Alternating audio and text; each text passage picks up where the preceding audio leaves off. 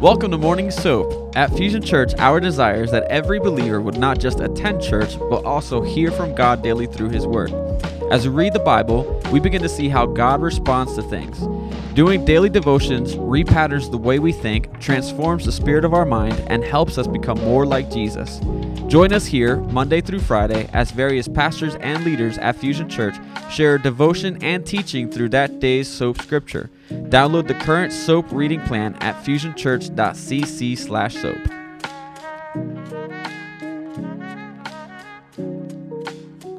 Father, we just thank you as we start this day, Lord. Uh, there's no better way to do it than to start it with you and with brothers and sisters. And Lord, we're coming with one purpose, and that would be to meet you afresh through your word. So, Holy Spirit, we know you're the one that inspired these words in the Bible, and we're just praying that you would breathe upon them, that you would apply them, Lord, uh, uniquely to each person on the screen. You know what each of us needs, uh, and in, I believe in this chapter, somehow, some way, you'll speak to each of us uh, at a specific point of need. So, Lord, we're depending on you to lead us. And I thank you, Lord, for touching each of our hearts through your word and through God's Spirit. And it's in your name we pray, Lord. Amen. Amen. Okay, so let's let's read through First Peter chapter 3, and then we'll go from there. In the same way, you wives, be submissive to your husbands, so that even if any of them are disobedient to the word, they may be won without a word by the behavior of their wives, as they observe your chaste and respectful behavior. And let not your adornment be merely external, braiding the hair, wearing gold jewelry, or putting on dresses, but let it be the hidden person of the heart with the imperishable quality of a gentle and a quiet spirit, which is precious in the sight of God. From this way, in former times, the holy women also, who hoped in God, used to adorn themselves, being submissive to their own husbands. Thus Sarah obeyed Abraham, calling him Lord, and you have become her children if you do what is right without being frightened by any fear. You husbands likewise Live with your wives in an understanding way, as with a weaker vessel, since she is a woman, and grant her honor as a fellow heir of the grace of life, so that your prayers may not be hindered. To sum up, let all be harmonious, sympathetic, brotherly, kind hearted, and humble in spirit, not returning evil for evil or insult for insult, but giving a blessing instead for you were called for the very purpose that you might inherit a blessing. For let him who means to love life and see good days refrain his tongue from evil and his lips from speaking guile. Let him turn away from evil and do good. Let him seek peace and pursue it. For the eyes of the Lord are upon the righteous, and his ears attend to their prayer. But the face of the Lord is against those who do evil. And who is there to harm you if you prove zealous for what is good? But even if you should suffer for the sake of righteousness, you're blessed. And do not fear their intimidation, and do not be troubled. But sanctify Christ as Lord in your hearts, always being ready to make a defense to everyone who asks you to give an account for the hope that is in you, yet with gentleness and reverence. And keep a good conscience, so that in the thing in which you are slandered, those who revile your good behavior in Christ may be put to shame. For it's better, if God should will so, that you suffer for doing what is right rather than for doing what is wrong. For Christ also died for sins once for all, the just for the unjust, in order that he might bring us to God, having been put to death in the flesh, but made alive in the spirit, in which also he went and made proclamation of the spirits now in prison who once were disobedient when the patience of God kept waiting in the days of Noah during the construction of the ark, in which a few, that is, eight persons, were brought safely through the water. And corresponding to that, baptism now saves you, not the removal of dirt from the flesh, but an appeal to God for a good conscience through the resurrection of Jesus Christ, who's at the right hand of God having gone into heaven after angels and authorities and powers have been subjected to him. Okay, that's First Peter, and that's chapter three. Okay, uh, as I was looking at this, uh, there's a, a, number of sections I think we could definitely gain something from and be able to apply uh, to our lives. The first thing is this relationship between husbands and wives. I'm going to just read that little chunk again. Uh, it says, In the same way, you wives, be submissive to your own husbands, so that even if any of them are disobedient to the word, they be, may be won without a word by the behavior of their wives. So let me just say right up front here um, this chunk, verses one to seven, is really good if you're married. Okay, so if you're married, ladies, there's something for you. And gentlemen, uh, there's going to be something for you as well. And if you're not married and you're going to marry somewhere in the future, then these same verses apply to you. The Bible does give us some really good teaching in the dynamics of a marriage. Okay. So, number one, it says here, uh, and I know this sometimes rubs the ladies the wrong way. Uh, it sounds kind of harsh. Okay. And I'm going to try to unpack this a bit. It says, in the same way, you wives be submissive to your husbands. And when people hear that, there's almost like a knee jerk reaction uh, that, you know, the husband is the master in the marriage, and the wife is the slave. Uh, and basically, uh, in the sense, she could be the doormat. She she is the slave, literally. The guy is the honcho, the head honcho. He's running the show, that kind of thing. Um, I don't really believe that's the way the scripture interprets it. I want to read a passage that goes along with this, uh, almost paralyze it. And it's interesting to me how the Bible fits beautifully like a unity. So what Peter says is not contradicted by Paul and vice versa. The Bible fits together almost like a puzzle. So Peter makes this statement. And then if you flip back, uh, and uh, I'm just going to give you the verses, you can look at them a little bit later. Uh, if you look at Ephesians chapter 5, 22, it's similar. Paul says almost something the same. He says, Wives, be subject to your own husbands as to the Lord.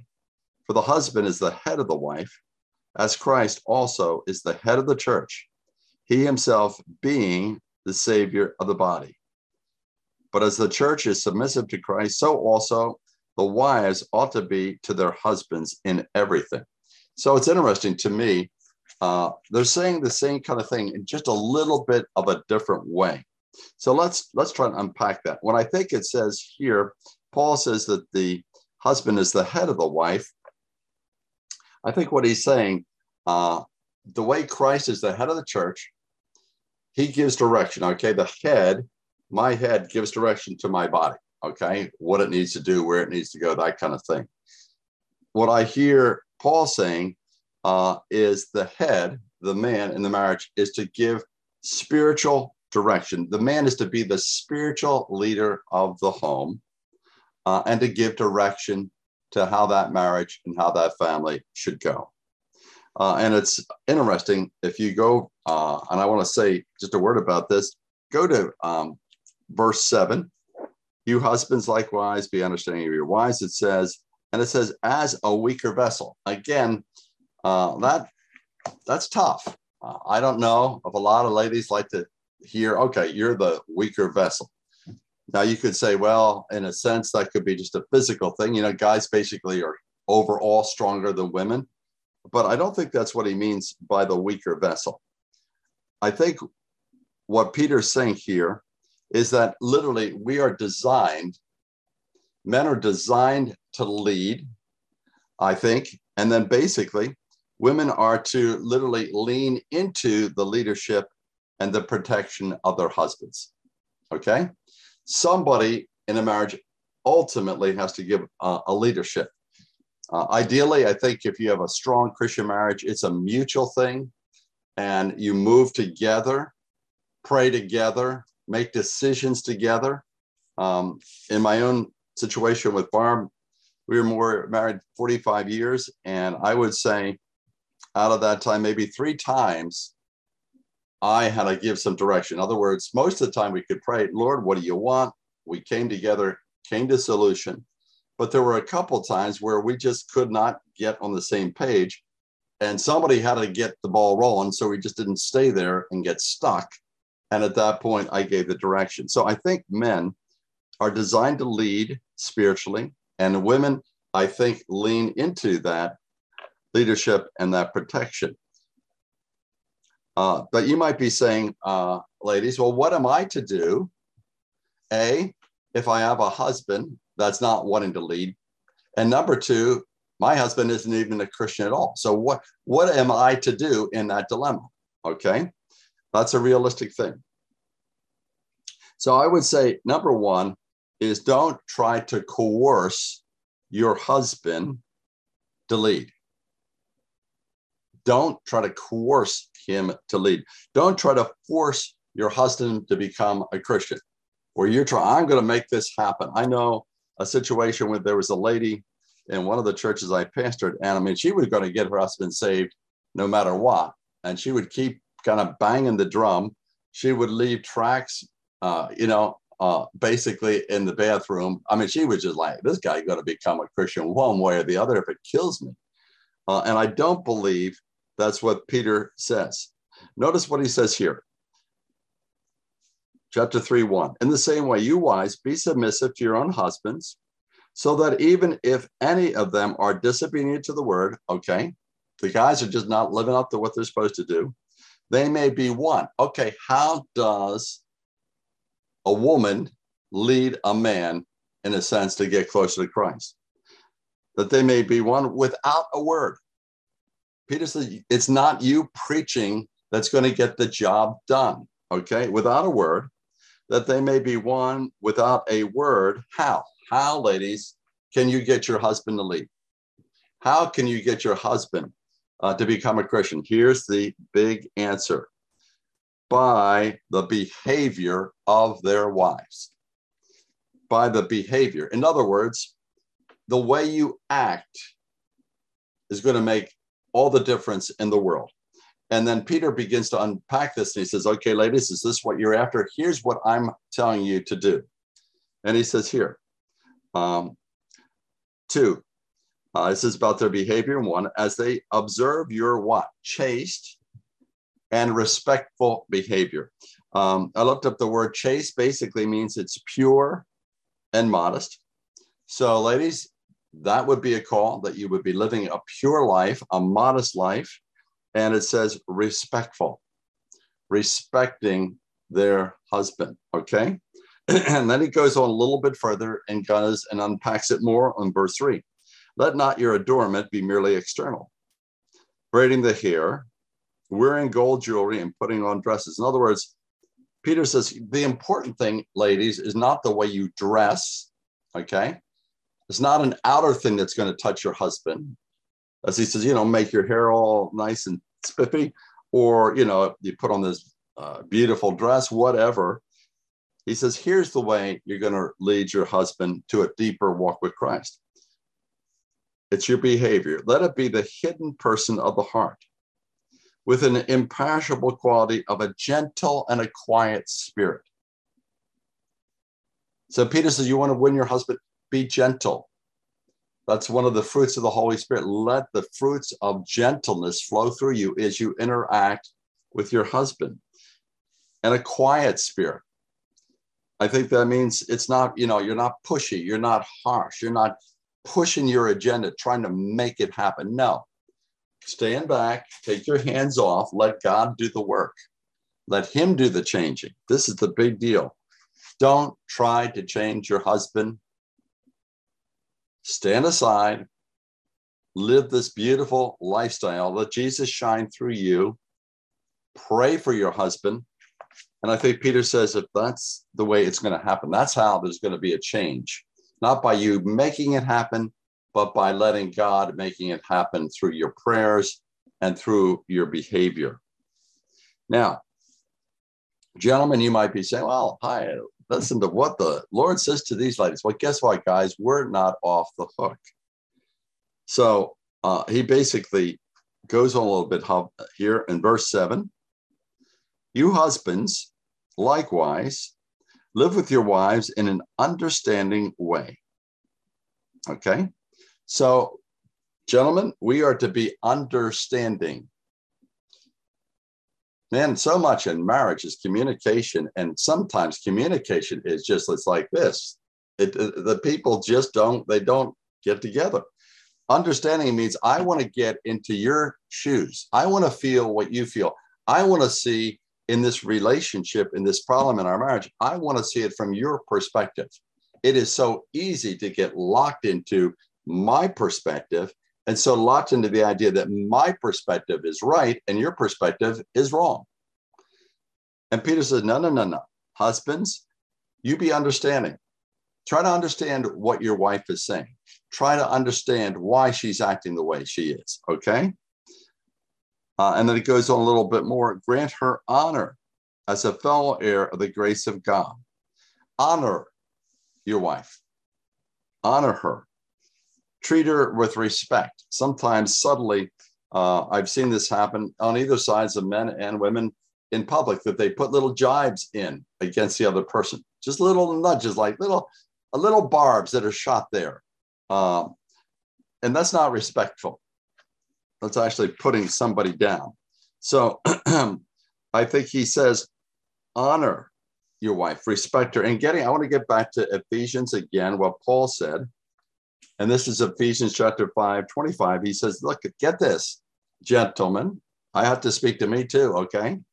Husbands, love your wives just as Christ also loved the church and gave himself up for her, that he might sanctify her, having cleansed her by the washing of water with the word.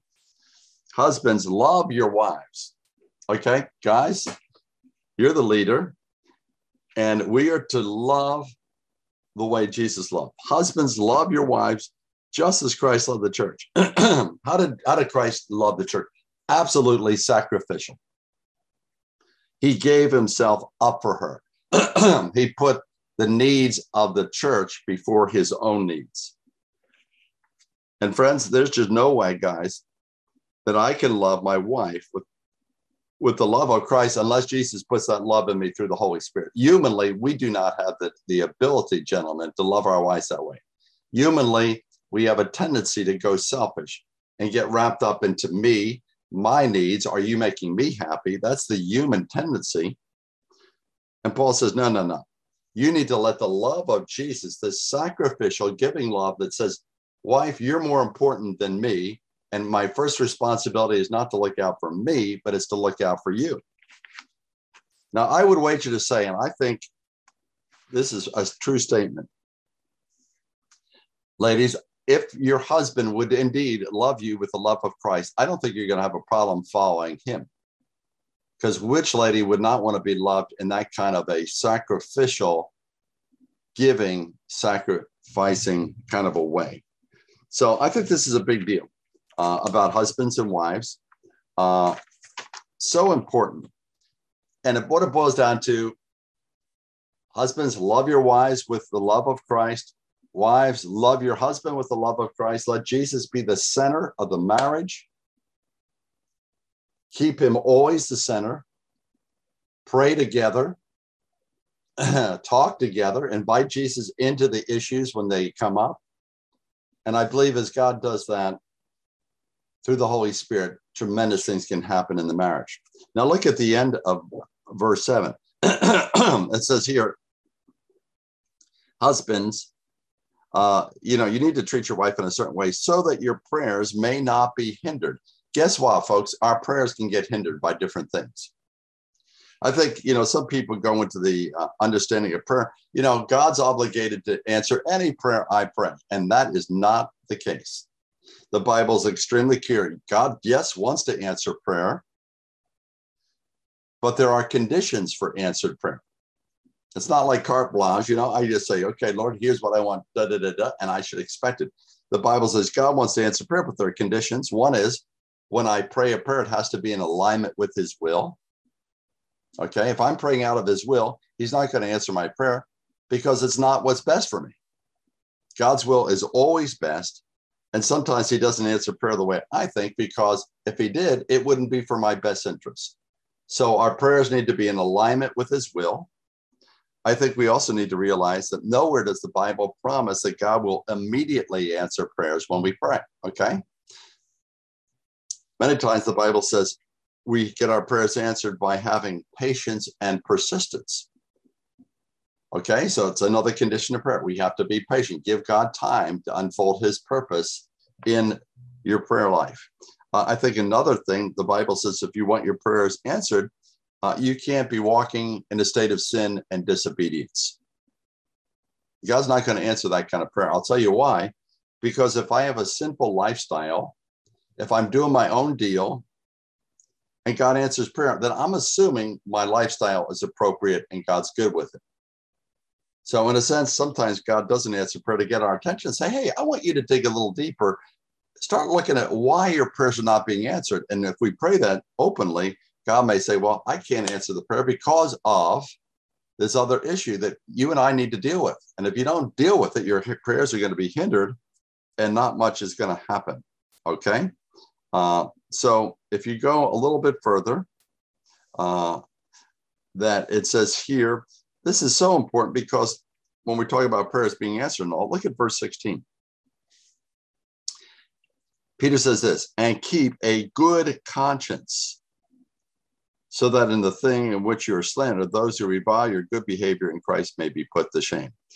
This is this is a biggie. I would underline this. Probably if there's anything that I'd say would be the most important thing in this chapter is that statement. What's he say? keep a good conscience.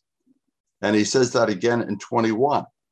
But an appeal to God for a good conscience. Okay, everybody has a conscience. Okay.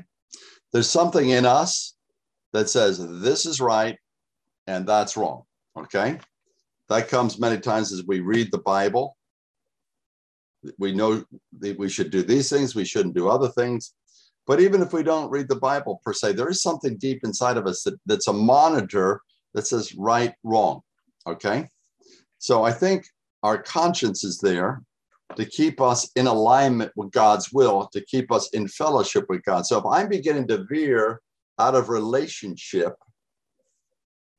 then it's almost like, you know, when you're on the road and you're, you're going a light and you see a yellow light. When you see a yellow light, there's always something inside that goes, mm, what do I do? Uh, there's a little bit of an uncomfortable feeling with a yellow light because we know if I don't watch it, it's going to become red, and then the police are going to get me and all that good stuff. So your conscience is there to almost be like the yellow light. It's almost like your conscience is there waving a red flag saying, Hey, do not do this. Do not do this. David committed adultery with Bathsheba. Okay. But I believe before he committed adultery, his conscience, the Holy Spirit inside of David was saying, David, don't do it. Okay? The conscience warns us ahead of time do not do a specific behavior because it's going to short circuit your relationship with the Lord. It's going to hinder your prayer. Not only does the conscience warn us, don't do certain things, the conscience is also there to say, guess what? You just went through a red light. Okay. You just sinned.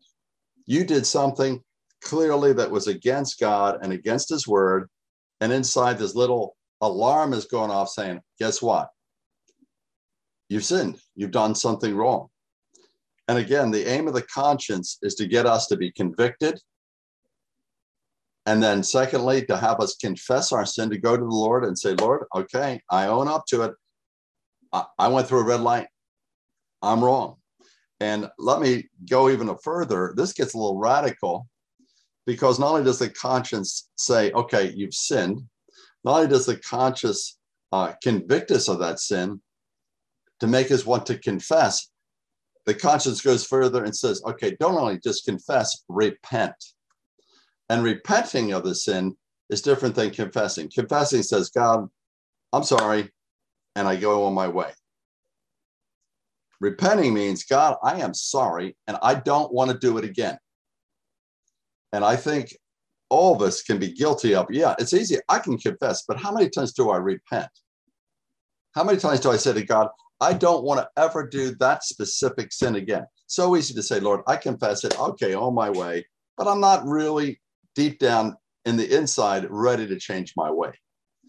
So Peter is saying, listen to your conscience. Listen to your conscience. Uh, and I think by that, it's meaning make sure that you're walking in alignment with God's word. Uh, and when we do mess it up, uh, then basically uh, there's something we can do. In First John 1 9, it says, If we confess our sins, he's faithful and righteous to forgive our sins and to cleanse us from all unrighteousness.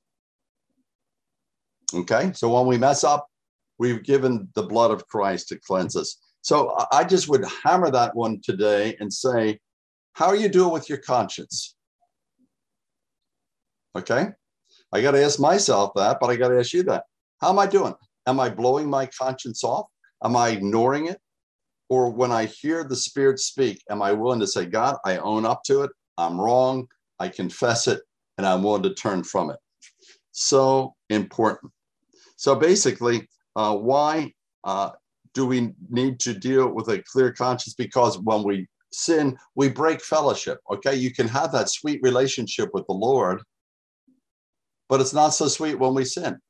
It's like a monkey wrench gets thrown in there, and that doesn't mean I lose my salvation, but it means I lose the closeness and the intimacy with the Lord that I'm working with and trying to cooperate with the Lord in that. So look at this, uh, verse 18, talking about forgiveness and all that stuff and fellowship. Verse 18, for Christ also died for sins once for all, the just for the unjust in order that he might bring us to Christ, having been put to death in the flesh, but made alive in the spirit. So, why can God forgive us? Why can he cleanse us? Why can he restore us relationship here? Because Christ died for sins. The Bible says every one of us, all have sinned and fallen short of God's glory. Every single one on the screen and outside here. And not only have we all sinned, uh, but the good news is Jesus died to remove those sins from us. We can't cleanse our own heart. We can't fix ourselves, but God sent Jesus literally to fix us, to put us back together. How? He died on a cross. How says what? Once for all. Jesus didn't have to die many times. The just person, him just, for us, the unjust. And the beautiful thing is that, and what's the end game of that? Why does God forgive us? Is it just to give us that sense of relief from our a guilty conscience? I mean, that's part of salvation. But, friends, that is not the end game of salvation. It's not just to forgive sins, it's to remove the barrier of sin so that we can have relationship with God. If you remember when Jesus died on the cross, died for our sins, the Bible says in the temple, the curtain was torn into the very presence of God. It was torn from the top all the way to the bottom. God was saying, guess what? Now there's an entry directly into my presence. Through the cross, now we can come boldly and have a dynamic, close, intimate walk with our Creator. That is possible. In other words, we can be restored to the fellowship that Adam and Eve had when they walked with God in the Garden of Eden. That if you can ponder what that would have been, no sin, total fellowship with God intimacy with God, intimacy with creation, intimacy with each other. And that's what God wants to do. It says that right here. 18. He died, that just for the unjust, what? That he might bring us to God, to restore a relationship. And friends, that's the core of Christianity. Christianity, in its essence, is not keeping the rules, do this, do that, don't do this. That's not the essence of Christianity. The essence is a dynamic, living, life changing relationship with your Savior. That's what it's all about. Okay. Now, in regards to uh, relationships, Peter's not just talking about husbands and wives. If you look at verse 8, this is the way it's supposed to be in the church and really in the world. That's the end game. Uh, Peter says this to sum up, let all be harmonious, sympathetic, brotherly, kind hearted, and humble in spirit. So, in all relationships with other people, Peter said, here's what should be as Christians. Number one, there should be harmony, meaning there should be a unity in the body of Christ, a unity in marriages, a unity between churches. That's why we have this revival prayer once a month. We want to get churches so that not every church is just doing their own little deal in compartments. We're one body. It doesn't matter what the local church's name is or a denomination. We are one body. So Peter says, no, in relationships, I want them to be harmony. I want them united. And you can know that Satan is doing everything possible he can to cause division between churches, to cause division in churches, to cause divisions between husbands and wives and parents and children. Satan is the divider. God is the one that pulls us together. So Peter says, as you're interacting, be harmonious. He says further, be sympathetic. So I have to ask myself the question, and I ask you that Am I sympathetic? Am I a sensitive person? Am I a caring person? Am I a compassionate person? Sympathetic means I have a heart. I have sympathy. I feel what's for what's going on in your life. I'm concerned what's going on in your life. I want to make a response. He goes on further. We need to be brotherly and kind hearted. Again, that's all about love. It's all about family. And I, I like what he says. The word kind, it's kind of hard to dis, to uh, define kindness. It's more something that you can feel versus I can give you a nice definition. You know when you've encountered a kind person. I guess the opposite of kind would be cruel. Kind means it's just kind, gentle, caring. Cruel is just gonna, I don't care. I'm just gonna run you over uh, and just do my own little deal. And then it says also, we are to be humble. We are to be humble in spirit. The opposite of humble is proud. The ultimate example of proud is the devil. Devil was filled with himself. Just filled. It was all about him. It was all about what he wanted, all what he could do. And the opposite of that is humble. I believe a humble person is somebody that realizes apart from Christ, I can't really do anything. Jesus even said that apart from me, you can do nothing. Humble means, Lord, if you don't show up, Holy Spirit, if you're not moving in my life, I'm just plain dead in the water. I desperately need you because if you're not involved in my life, I'm not going to go anywhere quickly. Uh, if you go further, look at another verse here uh, in regards to how we're to respond. We're to respond with being kind hearted, humble. And then here's something else as Christians we're to do. If you look at nine, not returning evil for evil or insult for insult, but giving a blessing instead. For you were called for the very purpose that you might inherit a blessing. Okay. In other words, I, I hear Peter says, don't let people bring you down to their level. Okay. If they're insulting you, don't insult them back. No, no. If they insult you, turn the tables and you bless them instead. Jesus is clear on that. Uh, let me give you a statement of Jesus in Matthew 5 and 43. Listen to the Lord, what he says. You've heard that it is said, this is Matthew 5 43. You've heard that it was said, You shall love your neighbor and hate your enemy. But so, anybody have an enemy here? Okay. Probably we may have somebody that just drives us nuts, an enemy. Okay, what are you to do? But I say to you, love your enemies. Wow. Pray for those who persecute you, in order that you may be sons of your Father who's in heaven. For he causes his sun to rise on the evil and on the good. He sends rain on the righteous and the unrighteous. For if you love those who love you, what reward have you? Don't even tax collectors do the same? If you greet your brothers only, what do you do more than anybody else?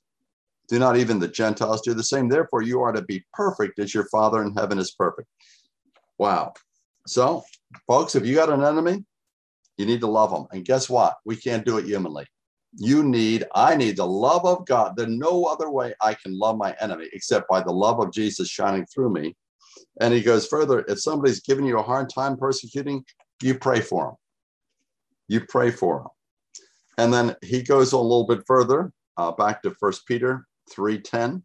Let him who means to love life and see good days refrain his tongue from evil and his lips from speaking guile.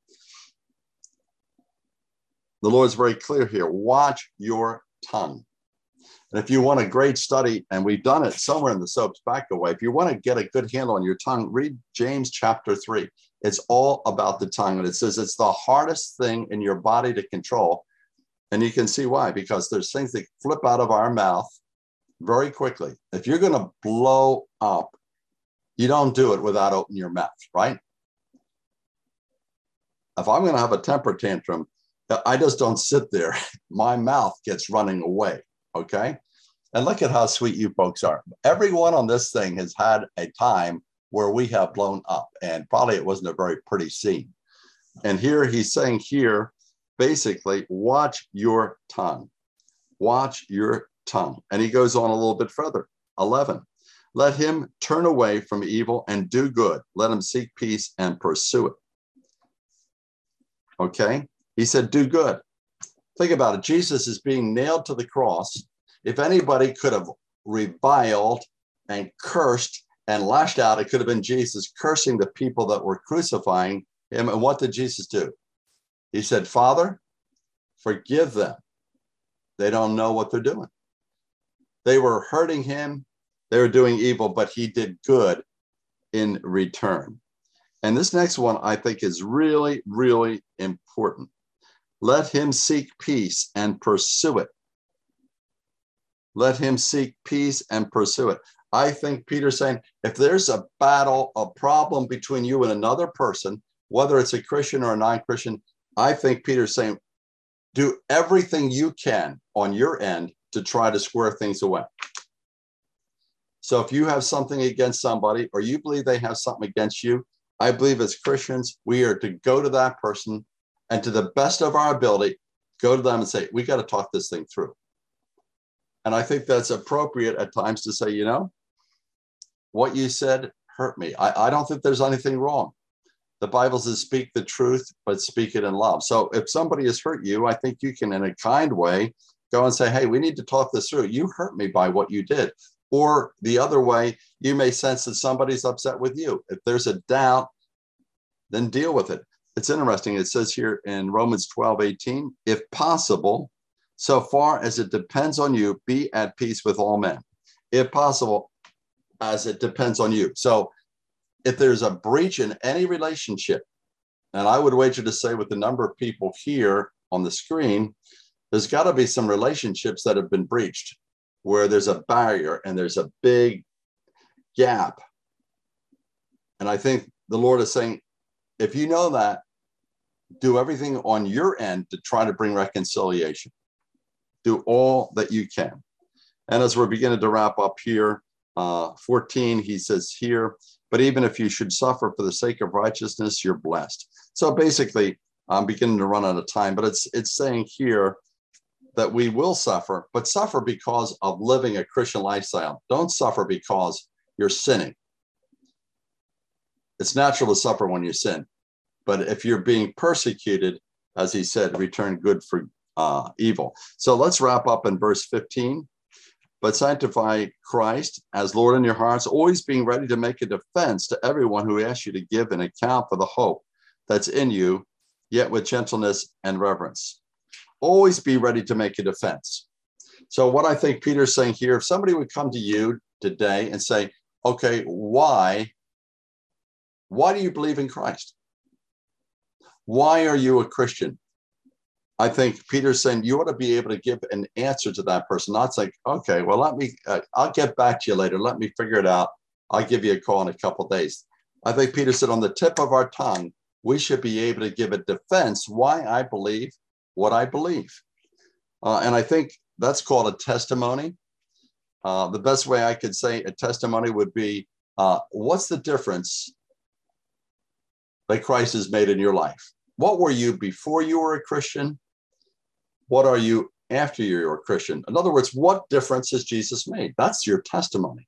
And that's going to be totally unique to you. Your testimony may be totally different to mine. But it's what is the difference? Uh, in my case, when I try to share a testimony um, in my life, I, I try to start out with the positive. You know, God loves us, God loves me. And I emphasize that because so many people don't really feel that they're loved. I, I started always start out, God loves me, but there's a problem. The Bible calls it sin. Many people can't identify with the word sin in our culture, so I would just use the word selfishness. Okay. God loves us. There's a problem. There's selfishness. I got a selfish heart. You do. And then the gospel goes on, you can't fix it. You could try to be this sweet person on your own power, but we fall flat on our face. So I can't fix me, but Jesus did. And that's exactly why he went to the cross, because on the cross, he took our sin and our guilt and our shame and all the junk. I have a problem. I've sinned. I can't solve it. Jesus did. And then a Christian is somebody that puts their trust. Yes, thank you, Lord. You died for me, not just general. You died for me. And I trust that, Lord. And because you did that, because you died for me, the least I can do is live for you. Be not only my Savior, be my Lord. Because I love you, I want to follow you. And when they make that decision, then they are officially a Christian. So I guess I would end up here with just the challenge you might want to write up a testimony. I don't know if you've ever done that. Write up your testimony so that if somebody sees you a couple days from now and says, "Hey, why are you a Christian? Why do you believe that you you've written it up here? Here it is. It's right on a piece of paper, and and I'm going to write out just so in my own head, I know what I'd share. That doesn't mean you're going to read it, but it means as you write it out, it'll give you an ability to think through. Okay, how do I want to present what Jesus has done in my life to change it? So First Peter chapter 3 is rich in regards to how we relate to each other. It's rich in sharing testimonies. It's rich in how we should have certain behavior. And it's extremely rich in keep a good conscience. Don't violate your conscience. Don't blow it off because it's what's to keep you in sync and in relationship with the Lord. So let's pray.